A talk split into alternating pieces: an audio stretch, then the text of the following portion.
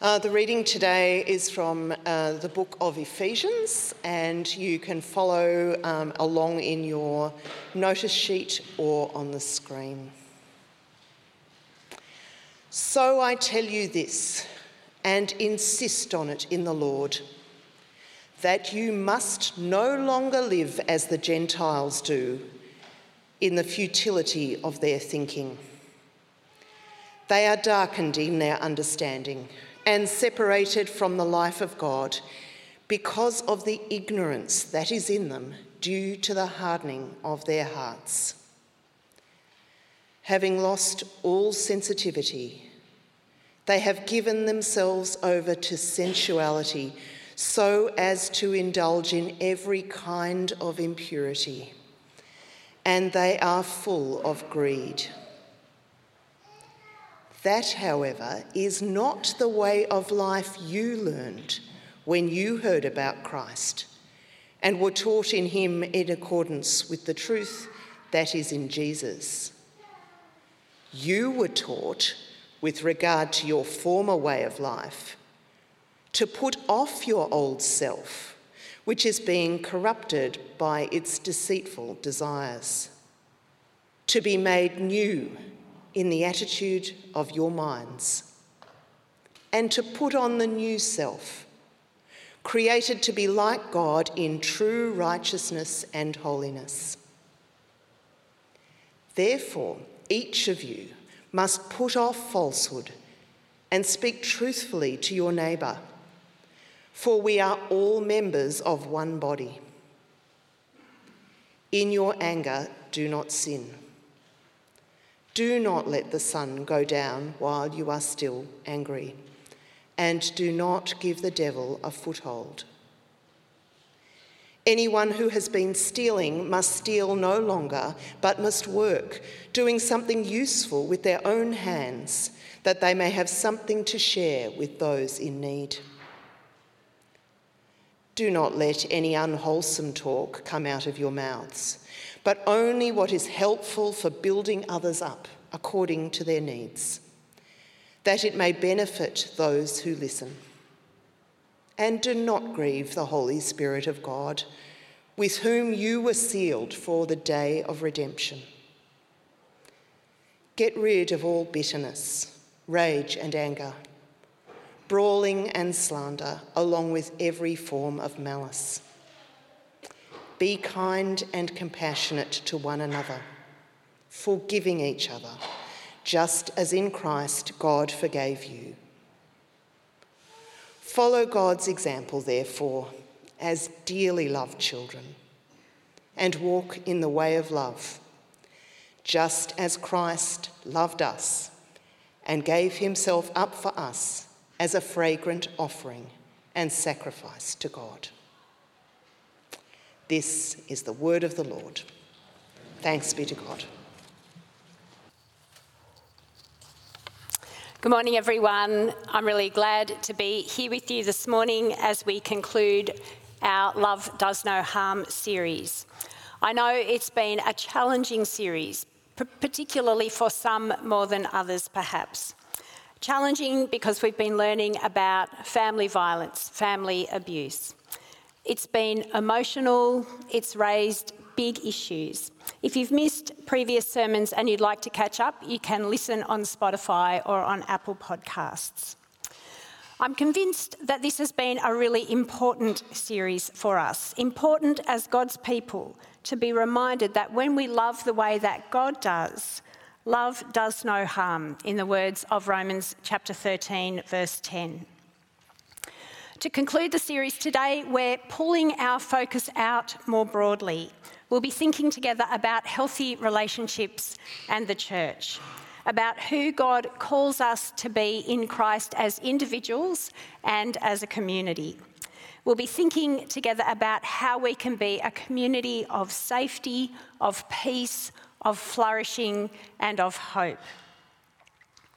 It may seem an odd place to start, but I've been thinking a lot about the Barbie movie since I saw it. For those who haven't seen it, it's not all pretty and pink and fun and frivolous as you might expect.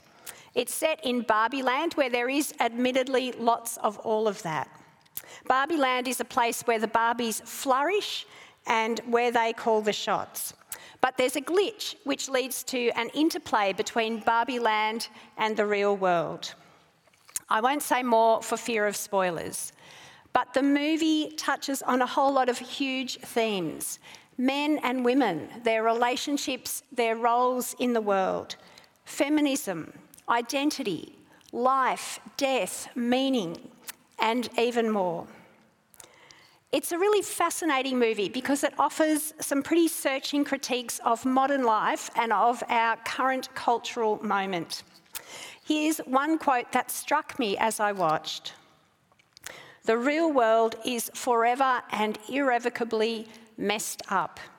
It's a really devastating description, isn't it? The real world is forever and irrevocably messed up. Now, I know life isn't like that all of the time for most of us. We have times of fun, we have times of deep joy, of fulfillment, of thankfulness to God for His love and provision for us. But my suspicion is that many of us also have times where we resonate with this sentiment that the world is pretty messed up, that it's not the way it's supposed to be.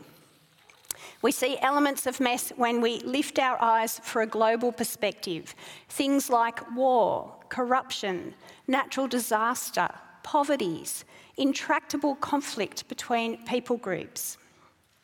Many of us also see elements of mess in our own lives. We sometimes experience conflict, pain, grief, sickness. We can feel frustrated with ourselves and with other people.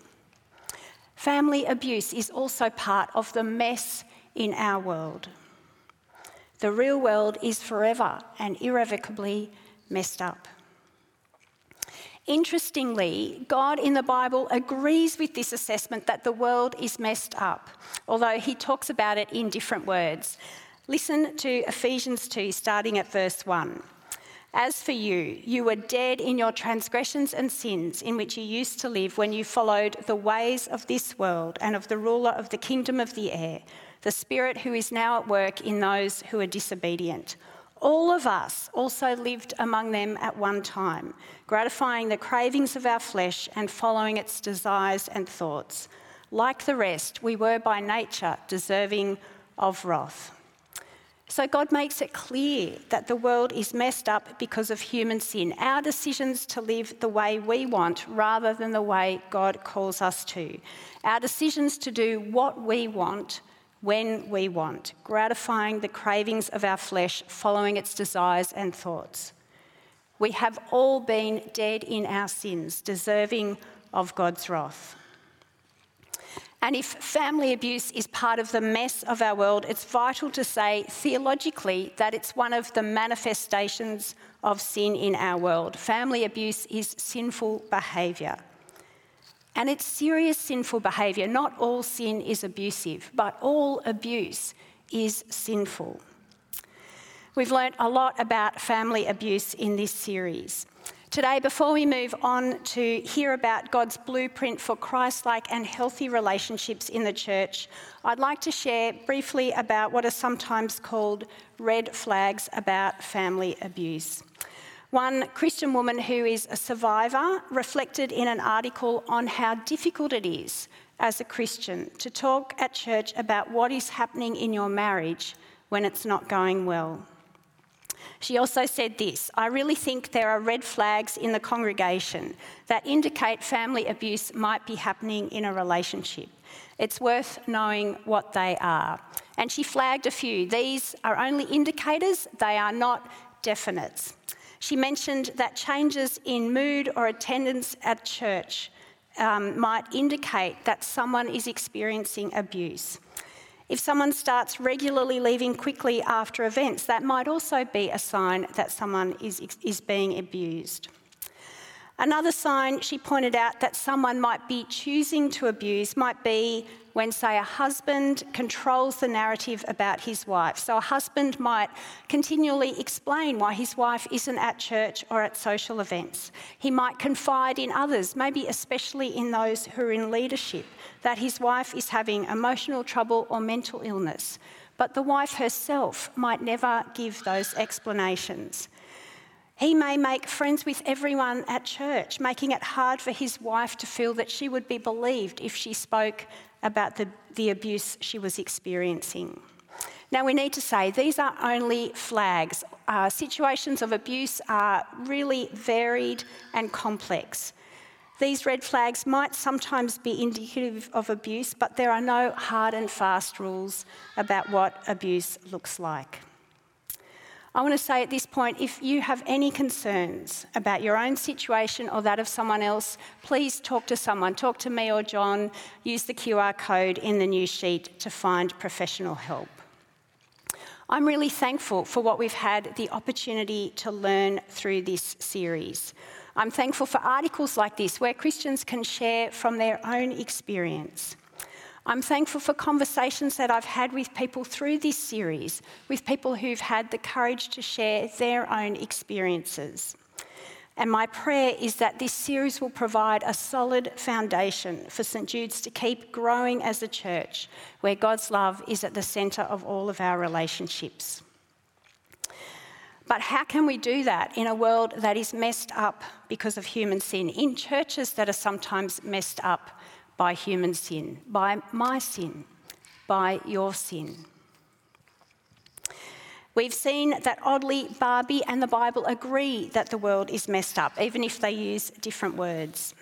Something I found really interesting about the Barbie movie was that while it raised lots of big questions, I didn't see any compelling answers.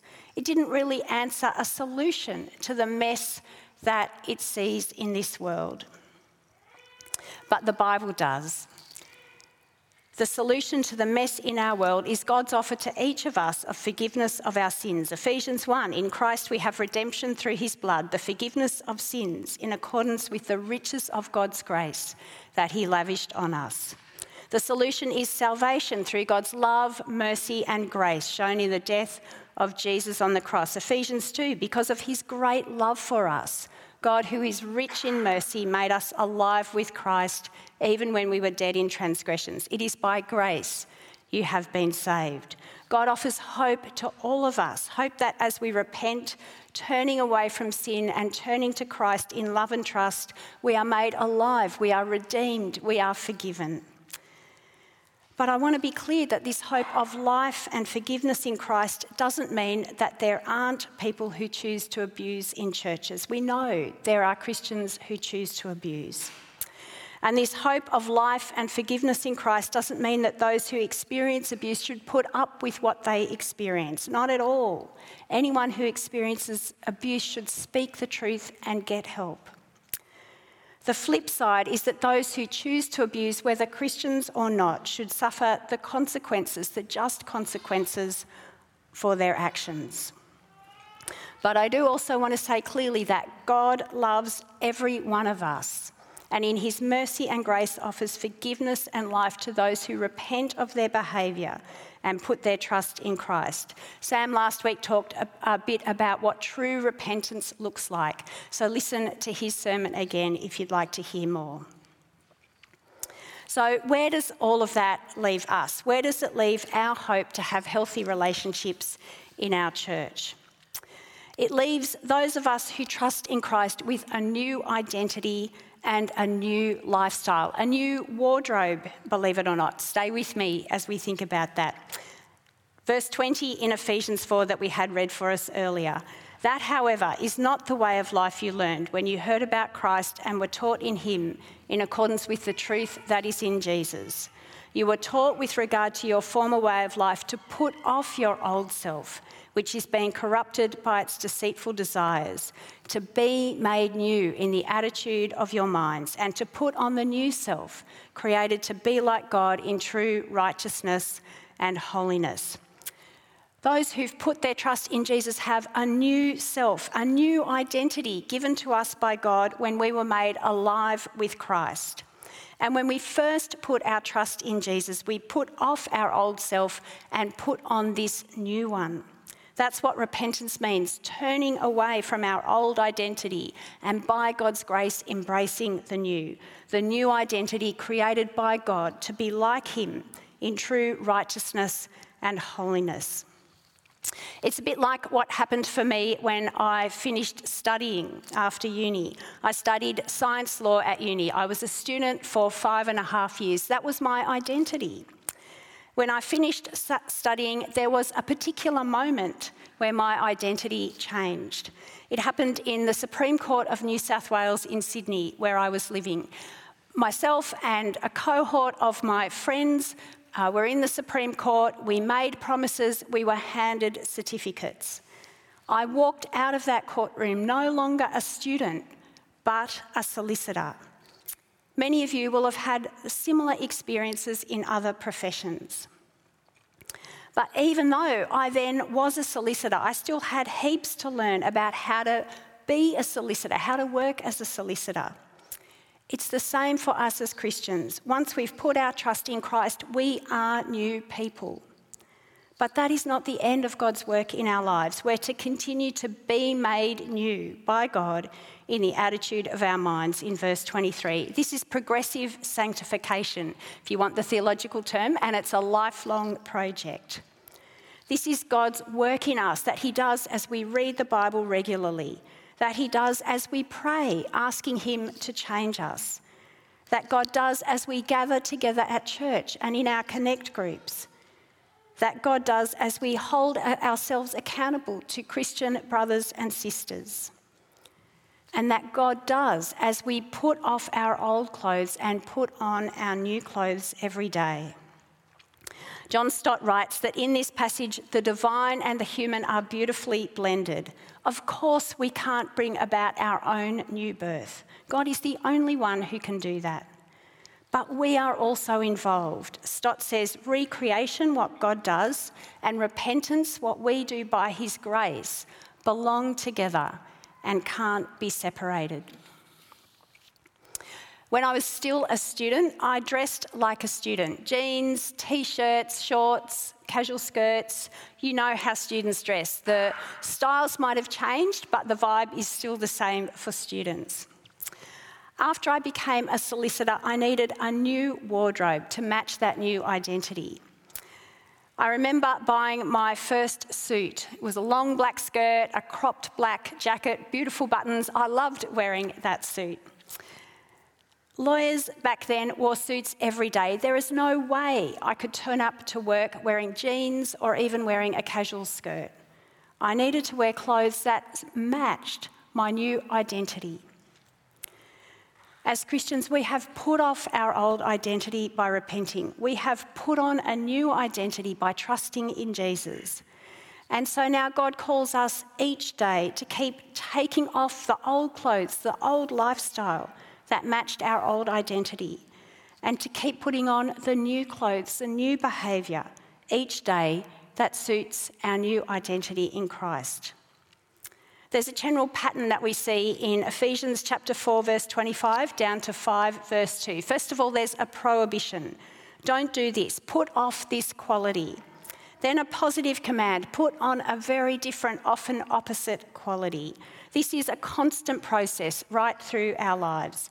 It's a picture of what ongoing repentance looks like.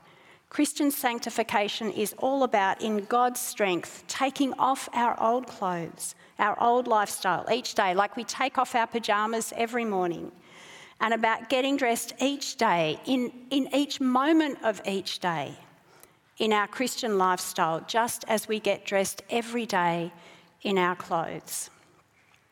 The way this new lifestyle is described in the rest of Ephesians 4 and into chapter 5 is all about relationships. So let's look briefly now at some of our old clothes and at some of our new ones in Christ. I guess we're doing a bit of a Christian version of Marie Kondo on our lives. What are we going to throw out and what are we going to keep? We see our first new garment is truth rather than lies. In verse 25, therefore, because we have a new identity, each of you must put off falsehood and speak truthfully to your neighbour for we are all members of one body. Stott writes that fellowship is built on trust, and trust is built on truth. So falsehood, un- falsehood undermines fellowship while truth strengthens it. I remember a colleague in Sydney reflecting on his, the family that he'd grown, grown up in and on one of his brothers who had a pattern of telling lies in that family. He shared about the devastating impact those lies had had on his family. Lies undermine trust. Someone I talked to last week reflected on her experience of abuse in her family. One of her encouragements was, was for Christians to stop being nice. Nice isn't a virtue anywhere in the Bible. And her experience was that niceness meant that Christian people weren't willing to hear the truth about was, what was happening in her family. Both speaking the truth and hearing the truth should be part of our new lifestyle in Christ. But truth telling and truth hearing aren't always easy, are they? Either in our Christian family or in other contexts, in our friendships, in dating relationships, in our marriages. Perhaps it might be helpful to think about why we might sometimes be tempted to lie. Perhaps we're tempted to lie to cover up sin. Perhaps we're tempted to lie so that we can gain control of a person or a situation. Perhaps we're tempted to lie to make ourselves look better than we are. Perhaps we're sometimes tempted to lie so that we can avoid a difficult conversation. All of those reasons belong to our old identity, which is being corrupted by its deceitful desires. Brothers and sisters, let's take those lies off. Every day, let's put on the new garment of truthful speech that God has given us. Also, hugely relevant in the context of family abuse, but more broadly, is our second new garment righteous anger rather than sinful anger. Verse 26 In your anger, do not sin. Do not let the sun go down while you are still angry, and do not give the devil a foothold. I wonder what makes you angry and what you do when you feel angry. It seems clear from verse 26 that not all anger is inherently sinful. It's sometimes right to be angry, maybe in response to injustice, in response to wrongdoing, in response to an experience of violence or abuse. It's right to be angry. Although verse 31, which urges us to get rid of anger and rage, indicates that some anger is sinful in and of itself. But even if our anger is right, there's still a temptation to sin when we are angry. We might sin by holding onto our anger, by nursing it, by letting it grow. Do not let the sun go down while you're still angry. It doesn't have to be taken literally, but it's an encouragement for us to deal with our anger in a timely fashion so it doesn't lead us into sin. Which is what Paul says next. In our anger, we're not to give Satan an opportunity to lure us into sin. Don't let anger drive you towards words that hurt. Don't ever let anger drive you towards violent or abusive behaviour. Often, anger isn't a pleasant emotion to experience. It's an emotion many of us struggle to control or to express in a helpful way. It can be really difficult not to sin when we're angry. A few years ago, I was trained as a facilitator of a parenting course called Tuning into Kids. A core element of the course was helping to train parents to help their kids to identify the emotions that drove their angry behaviour. I found it really helpful for me personally and also as a parent. It's worth getting help if you struggle with anger that leads you into sin. Brothers and sisters, in your anger, do not sin. Our third new garment is words that build up, verse 29. Do not let any unwholesome talk come out of your mouths, but only what is helpful for building others up according to their needs, that it may benefit those who listen. I wonder if you've ever had that experience where you hear hurtful words coming out of your mouth. Maybe sometimes where you deliberately say something that you know will hurt. Or other times where even though you don't want to say those horrible words, they still come out anyway. The old rhyme doesn't really ring true, does it? Sticks and stones may break my burn, bones, but words will never hurt me. Words can hurt. We've heard through this series how words can control and cause harm. But perhaps you've also had experiences when someone has spoken words of care, words of love, words that have encouraged you and built you up, words that you needed to hear. As we do that more and more for each other, God builds a community that protects from abuse by modelling words that express love and care. Brothers and sisters, let's take unwholesome words off. Let's be people every day who put on the garment of words that are helpful for building others up according to their needs. Our fourth new garment is kindness and love. Verse 31 Get rid of all bitterness, rage and anger, brawling and slander, along with every form of malice. Be kind and compassionate to one another, forgiving each other just as in Christ God forgave you. I don't know if you've heard that expression that we live in an outrage culture. I think our cultural moment really does encourage us to be quick to criticise, to be quick to get angry, to pick a fight, even if it's a metaphorical one.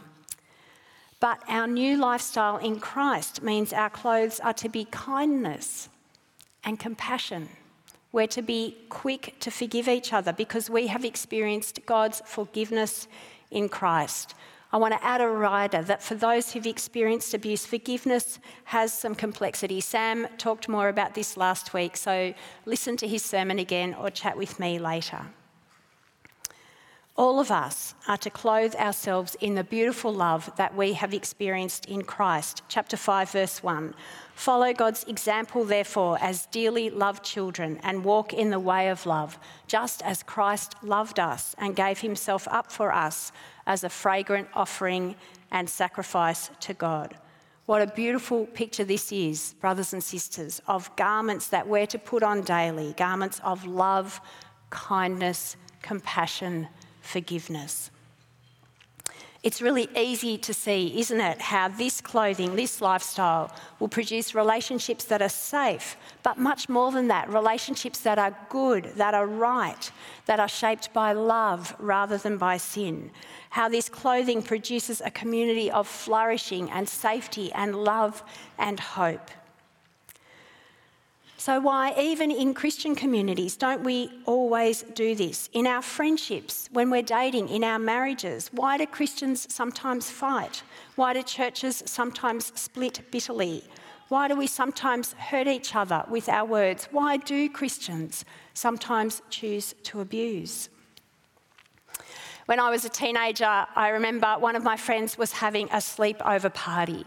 My mum made me wear a dress, even though I knew everybody else was going to come wearing jeans. I still feel really embarrassed when I think about it. It's horrible wearing the wrong clothes. Maybe you've experienced something like that too, even perhaps that really Melbourne experience of wearing the wrong clothes for the weather. As Christians, the truth is we all sometimes dress inappropriately we all sometimes put on the wrong clothes for our new identity. Every day we have many choices choices about what behaviours to put off, about what behaviours to put on. These choices will continue for the rest of our lives. And we don't always choose clothes that match our identity as people created to be like God in true righteousness and holiness we have a continuing battle with sin, with our old identity. So, how can we get better at putting on our new clothes? I wonder how you get dressed every morning. The morning rush in our family regularly includes questions like these Can someone bring me some undies? said from behind a firmly closed door. just to clarify. uh, this one might be more pertinent. I have this shirt ironed, what goes with it? or just, what should I wear? My reply to that question is often, what do you feel like wearing? Which doesn't seem as helpful to the blokes in our family as I think it should be. Kind of flurry of getting dressed isn't the getting dressed that Ephesians 4 has in mind. What Ephesians 4 urges is more like the kind of getting dressed we do for an important occasion. If we're going to a party or a wedding or an interview, where we get our clothes ready ahead of time, we think about what we will wear. Ephesians is urging us towards the kind of getting dressed that is deliberate and intentional.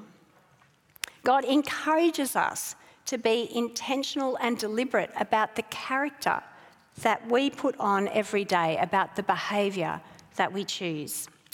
There are lots of ways we can be intentional. Let me share just a couple of thoughts. We can be intentional by setting in place regular habits of Bible reading and prayer.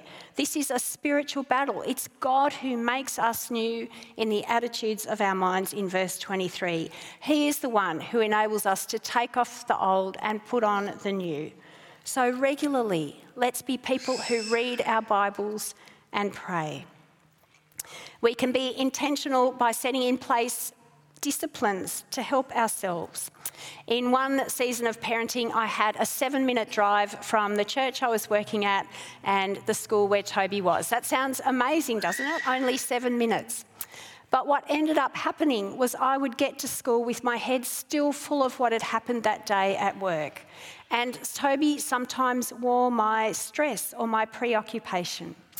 And so, in that short drive, I started putting on a discipline of debriefing myself, of praying as I got to school that I would be a mum rather than a minister as I met Toby.